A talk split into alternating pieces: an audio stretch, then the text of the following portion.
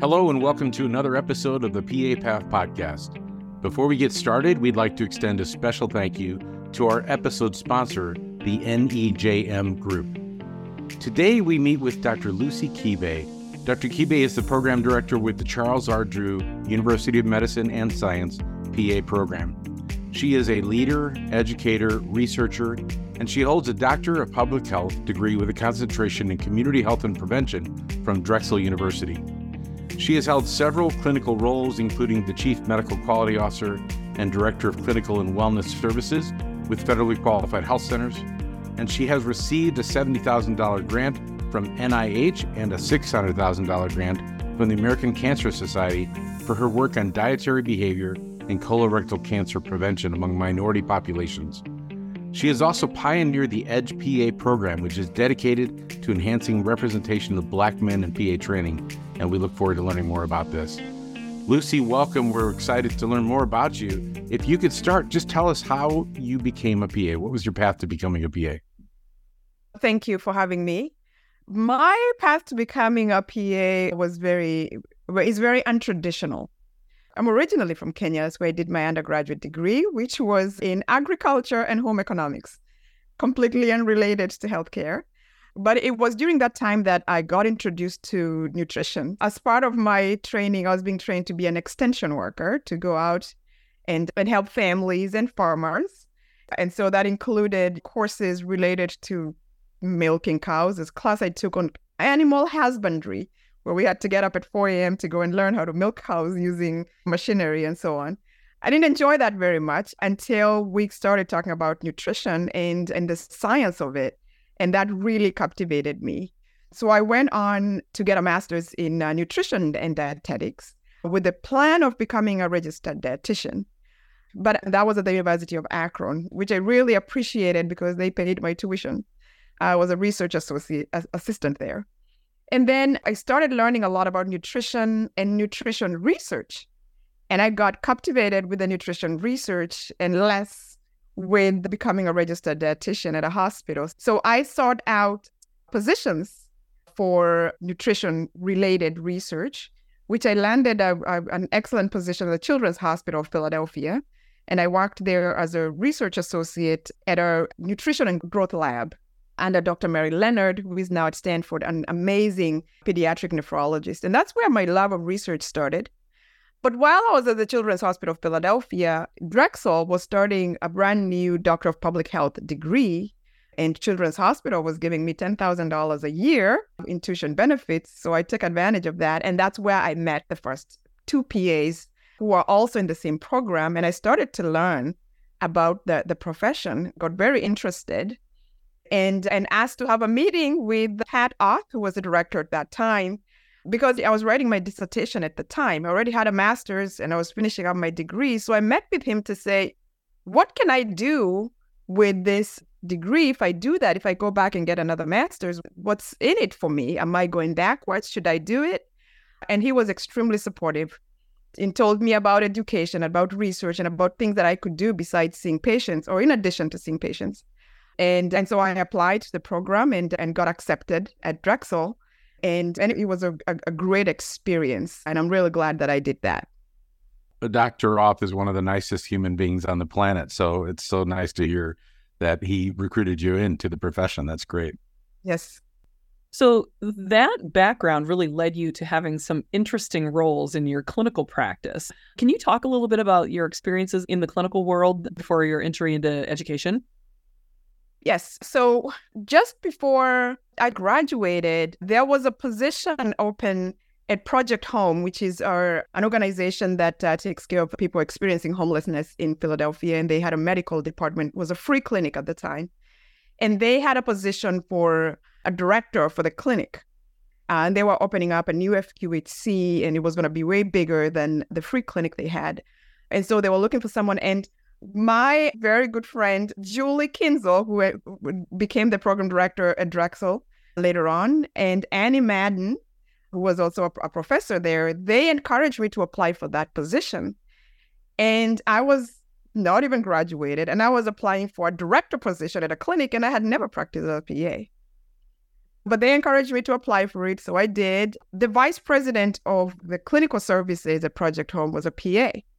And so I was able to meet with them, and they appreciated my public health background and now the clinical background that I had. And so they took a chance on me. And it was very frightening at the time because I hadn't seen any patients. And here I was really leading the charge on this brand new clinic with new nurses, had to hire new nurses, medical assistants, other providers to really start this clinic. And so I started my PA career as a PA leader. And it was a huge learning curve, but I really did appreciate it. And then later on, at another FQHC in Virginia, I became the chief quality officer. And that was really where some of my research skills came in, because all the quality improvement work that needed to be done at the clinic, I was able to do that. And it was easy for me because I had done research before. And so I had to wear my public health hat, my research hat, and my clinical training hat. And so I was able to be successful in that job because I had those skills from before. Lucy, I'm curious, as a new grad PA, certainly you had your doctorate of public health and you had that public health experience, but how you acknowledge your own kind of concerns about being new and being in this leadership role right away. How did that work out with you in terms of your colleagues and the other clinicians that you were leading? And what were the evolution of that so that you gained comfort in that role?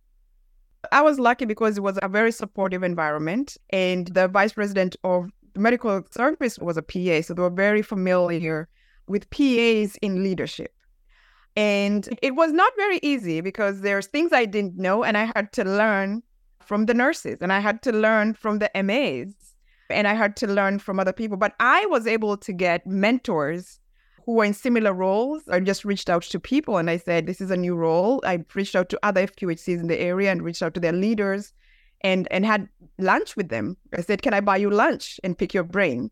And so they were able to help me on how do you hire new MAs? How do you develop protocols for a brand new clinic? What are the metrics that you have to be careful about? Because now as an FQHC, there are certain metrics that we have to meet. How do I deal with hiring other PAs, other NPs, MDs? How do we gel? How do I create groups and pods and make sure that, you know, the clinic schedule is flowing and finances are being spent well and all of those things. So it was a lot of reading, a lot of talking to people and just really listening to the mentors and applying that information and just trusting myself and just putting my best foot forward. And it took a lot of hard work because I had to work very many hours training myself so that I would be useful to the rest of my team.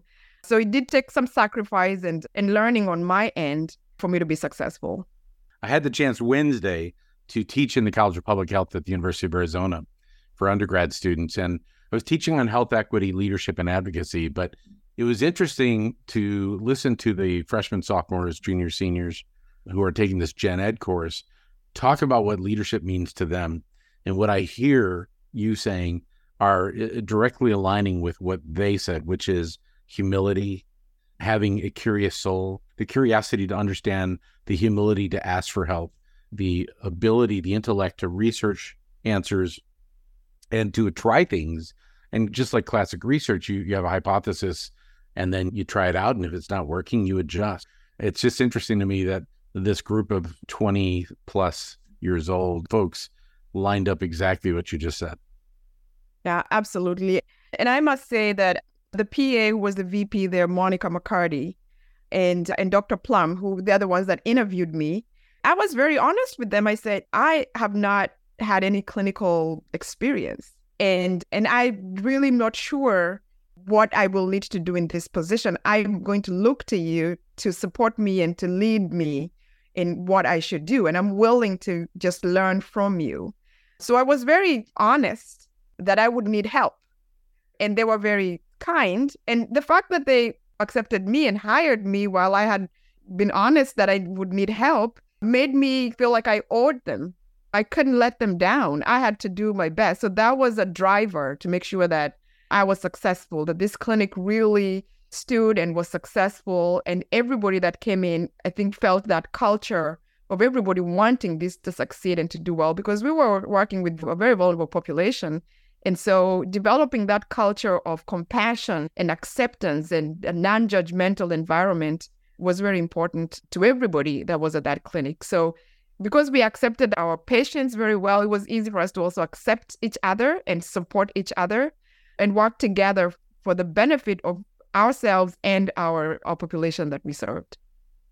Sounds like a really positive work environment. I am always curious as to what drew people eventually then into the educational realm. What was it that finally hooked you into academia and took your path into education and then ultimately to Charles Drew? Yeah, so I have always, since my young age, almost always been a geek. I loved libraries. I loved reading. It's my best place. In front of a computer or in a book is my comfortable place. But straight after my undergrad back in Kenya, I got hired as they called us untrained teachers, really to just help teachers at a high school. And I really enjoyed that experience. So that was my introduction to education. And then at the University of Akron as this research associate or assistant, my job was really to help the faculty in the department to do whatever they needed done. My tuition was being paid, and I had to work 20 hours a week at the department doing whatever they needed done. And they still paid me for the 20 hours. So I thought that it was just an amazing place. So I got involved with so many things. I graded papers for them. I did their data entry for them. I brought them coffee. I did whatever they needed done. And I got more and more interested in academia. And then when I became a PA, I had an adjunct position at Drexel. I did guest lecturing, so got myself introduced to that. And then while I was there, I saw this position that just kept me awake the whole night. I was scrolling on the PAEA job site, and I saw this position for the now University of Lynchburg Doctor of Medical Science Director position. And that was very interesting to me because before I became a PA, I had been very interested on what does a person with a doctorate degree and a PA degree, what does this do for you? Who are you? What can you become? So I had thought about that a lot. And so when I saw this position, this was an opportunity for PAs to get a doctorate degree. It really captured me. I was like, this is what I've been thinking about. I've been wondering about this.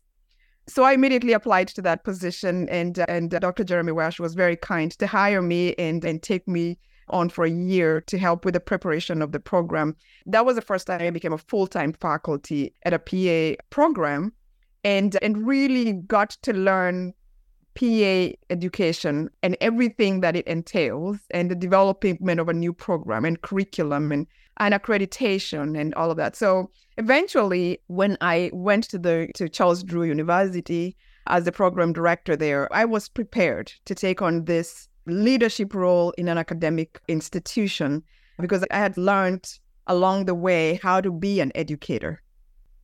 So let's talk about Charles Drew. As I recall, when I was in LA, I learned quite a bit about Charles Drew back then. You were one of the original MedX satellites, you and the University of Utah, and so there was an investment in the Charles Drew model even back in the early 70s, one of the first programs in California, as I recall, if not the first. And now they have you at the helm and there's exciting things going on there. So let's talk a little bit about the program and what applicants should be looking for to strengthen their application to get into your program. Charles R. Drew University of Medicine and Science PA program is actually the first PA program in California. It's been around for 50 plus years. Started off as a certificate all the way to associate degree, bachelor's degree, and now a master's degree. And we are the only HBCU type institution on the West Coast. Our institution was actually founded on the ashes of what's known as the Watts Uprising. It was an area, we're around near Compton, Watts area, which is a very low income, very underserved community. And in the 1960s, there was that uprising where people were just tired of poverty and just not being seen and not being heard. And out of that, there's a hospital across the street from us that was built. And our institution was also built to train providers So we have a nursing school, we have a medical school, we have the PA profession, which is a flagship. We have other majors at our institution. We're mostly a graduate medical institution, although we do have some undergrad. But our institution was really put there to support the community. So our goal is to train students and providers who will go out and provide excellent medical care, but not just provide excellent medical care, but also think about the whole patient. Provide that compassion, provide medical care in the context of social justice, eliminating health disparities, and promoting health equity. So our curriculum is based around that. We teach the regular PA curriculum, but we pad it and do it under the context of social justice. So our students, when they graduate, we expect them to be leaders, to be disruptors. If something is going on that they don't think is right, if patients are not getting the best care, if the holistic care is not being provided, we expect them to be the leaders out there making those changes in the health systems. And not just in the clinic, but in their communities. A lot of our students practice in underserved communities when they graduate. A lot of them stay in the state of California.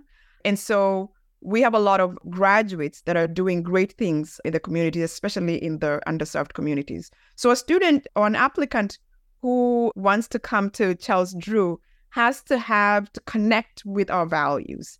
And that's one of the things we look at in your personal statement, in the letters of recommendations, in the interviews. We want to make sure that student really connects with our values, that wants to go out there and end health disparities, that cares about patients who maybe don't speak English, who have no health insurance, and have other social factors that affect their health care, and is willing to go out of the way to support that patient in a holistic way. So that's what we look for in a candidate. When I was at USC, some of my best educators were graduates of your program. Lisa Landry Taylor, who had graduated a while ago, taught for our program for over 20 years, and just really everything you're talking about in terms of what embodies your institution poured out of her soul when she taught. So obviously you've done a great job with that. Thank you. Let's take a quick break for a word from our episode supporter, NEJM Group. NEJM Group provides a trio of education solutions to enrich your PA curricula and help you to coach students through the learning process effectively and efficiently. These high-quality and easy-to-implement resources include a PANCE-centric adaptive question bank, virtual patient encounters for deliberate practice, foundational online learning by rotation topic, and robust reporting and assessment. This integrated approach to today's teaching and training challenges will save educators time and keep learners on track. Learn more at nejmgroup.org/education. So for an applicant who is interested in that mission, who wants to be part of that leadership opportunity to really change the world, to disrupt social justice, and to fix the gaps in healthcare, what are you looking for as a program to see that they're the right fit for your mission? So we have the basic requirements like every other program, certain courses that you have to have completed in your undergrad, and all that is spelled out on our website of what courses need to have been completed. We also look at your patient care hours. Where have you been practicing your patient care hours? Have you been shadowing PAs? Do you really understand what a PA is? We look at volunteer hours. Have you volunteered in, say, shelters? Have you volunteered in underserved communities? Do you really understand what eliminating health disparities means? Are you interested in that mission? So we do look at all of that. And in our interviews, we ask difficult questions, and we want to hear examples of work that they have done in those areas, because we get close to 3,000 applicants for 26 seats. So we want to make sure that these are students who really will embody our mission. But we also want to make sure that we are a good fit for them. And we do tell them, you're interviewing us as much as we're interviewing you. And there has to be that connection. There has to be that connection, because our students get involved while they're students in a lot of community work already, because we want them to leave the place better than they found, the community better than they found it. When they come in, they become members of that community. And while they're there, they need to support the community in one way or another. We have a student club called the Social Justice Society that is student-run, and the students are doing a lot of different things around the community. If a student applying to a program needs to be willing to go to an area where they might feel uncomfortable, but to really be able to connect with the community. And so they interview with us as well to make sure that we are the right fit for them. Lucy, I had the opportunity to listen to your presentation with your colleague Samuel Paik about your EDGE program. I was wondering if you could speak about that a little bit. It's the EDGE program, EDGE standing for Empowerment, Diversity, Growth, and Excellence. And it is targeted at increasing the number of Black men in the PA profession. I very much enjoyed that presentation, and I would love for you to tell our listeners about that a little bit. Oh, thank you.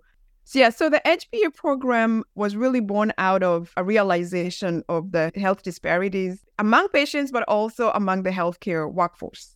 And we recognized that in our applicants pool, there were very few Black men that were applying, and those who were applying did not fully qualify to join our program for many different reasons. Either they were missing certain prerequisites, or their GPAs were a little low, or they were missing letters of recommendations, or they didn't interview well, and so on. And we have, because of our mission, we have some metrics, and we want to make sure that our class is balanced and that our class really looks like the rest of California.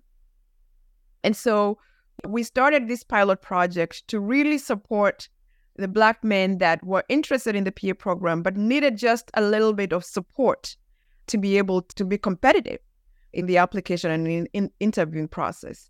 So it started as a pilot project just for our program, but we later on decided that we needed to provide opportunity for the Black men that we were mentoring to be able to apply to whatever program they wanted to go to. So it is really a mentorship program. We don't offer any courses. We just help with essays. We help them with their CASPA application. We make recommendations on maybe increasing patient care hours. If they're, say, for example, their anatomy course was a C, we say maybe you should retake that course. So we basically look at the application and help mentor them to become a candidate that is most likely to be accepted in a PA program. We've also been very successful in partnering with some PA programs around the country. And basically what we have asked them is, could you please save just one interview seat for our EDGE PA candidates? We are not saying accept them. If they meet your minimum requirements, will you interview them and give them feedback? And maybe they can apply another time. It has been a very successful program. Last year, we had 9 men that we mentored, and 8 of them were accepted to PA programs across the country. One of them was not ready, and so he's retaking some classes. This year, we are mentoring 12 men. 6 of them have already been accepted, and we're mid-cycle, and the other ones are still interviewing. Most of them are getting multiple offers, and they have to select where they want to go. That's fantastic. And I just want to just throw a few numbers there for those listening who may not be aware. So in 2021, there were 30,196 PA applicants through CASPA. And out of those, only 732 were Black men. The matriculation rate overall was 36.8%. And so there were 11,100 PA students that got accepted into PA programs across the country. Among Black men, the matriculation rate was lower. It was at 21%. And only 156 Black men matriculated. Out of the 11,100, Black men were only 156. So there's a disparity in our healthcare workforce in the PA profession, not just in the fact that very few Black men are applying, but also even those that apply, the matriculation rate is also lower. So what does this mean for us as a profession in PA programs? Why aren't more Black men applying? Out of all the applicants, only about 2% of all PA applicants are Black men. And based on census data, there should be about 8.7% of all applicants. I urge PA programs to do more to increase the pool, to advertise the profession to more Black men, whether it means partnering with community centers, with churches, with HBCUs, with undergraduate programs that have more Black men. They just don't know much about the PA profession, and so they're not applying. And then when they apply, we need to work as a profession to make sure that there's equitable acceptance rates. So our EDGE PA program supports Black men to help them be more competitive. And then the PA programs that partner with us are supporting us in really looking at these applications, providing feedback, and supporting these Black men to be able to apply in the future. Because ultimately, the health disparities that we talk about in this country are worse among Black men. And we already know that there's a lot of research that has been done that shows that when your provider understands you, looks like you, and when the patient feels like they connect with their provider, they're more likely to have better health outcomes. So increasing the healthcare workforce among Black men will really support in reducing health disparities among Black men in this country, which is good for the entire country as a community. So we hope that more peer programs can join us in doing this. And ultimately, we hope that there will be more branches of EDGE PA programs among different PA programs, because we can only put out 9 or 6 or 9. But if 10 programs did that, then we would have 10 times as many Black men to join the PA profession. I was really struck by the numbers that you just recapped there for us, which is the dearth of, first of all, applicants, but then also the number of Black men who matriculate. And we know that it's not a problem that's exclusive to the PA profession. It's all health professions. But you also quoted an article. It was the Salzburg article, one that I was familiar with because I had used it as a reference in another article that I was involved with. But the PA profession doesn't look great in that article because among professions, the PA profession really ranks pretty low in all of those categories, both Black and Hispanic applicants. Yes, absolutely. That article was a game changer. In fact, they looked at graduate practicing PAs, and they also looked at graduates. And out of 10 professions, the PA profession was at the very bottom of the number of Black graduates and number 4 from the bottom for all Hispanic graduates out of the 10 professions. So as a profession, we're not doing well at all, and we really need to pick it up. Yeah, I'd like to very much amplify your plea for all programs. And I've said this over and over. If you've heard me speak and heard me reference diversity, that's something that I feel really strongly about, that of course it's important that we're doing things on the national level and PAEA and federal initiatives and things like that. But the gateway to our profession is truly at the admissions processes for each of our programs. And if we as individual programs, we can't leave it to a few exemplar programs to carry the diversity torch and do the work. It has to be every program. We all have to be looking at this. I echo your sentiments. Absolutely. And at our program, we have tried to eliminate barriers, such as we don't require GRE. And others have shown that it doesn't translate into better PANCE rates anyway. Yet we keep using it as a gatekeeper. We don't have a cutoff GPA. We prefer a 3.0 GPA for applicants, but we have accepted applicants with 2.8, 2.9, and they have passed the PANCE. And we've had 3.5, 3.6 that did not pass the PANCE on the first try. Looking at an applicant holistically, sometimes students in the first, second year didn't really know what they were doing. Maybe they had some social issues. They pick it up in the third and fourth year. Maybe they do some post-bac courses, and now the GPA, their science GPA might still be in the 2.8, but they've picked it up. We promise our students when they come in that we will do everything we can to help them graduate. And so we have been very deliberate in getting the student who we know will go back and live the mission, our mission, and we bring them in and we support them. We support them to be successful. And I know resources are scarce in many places, but students do come in with very low marks and pick it up. So a lot of times programs may not want to bring in students with a lower GPA because then they want 100% pass rate, which we all want. But there are students who will pick it up with enough support.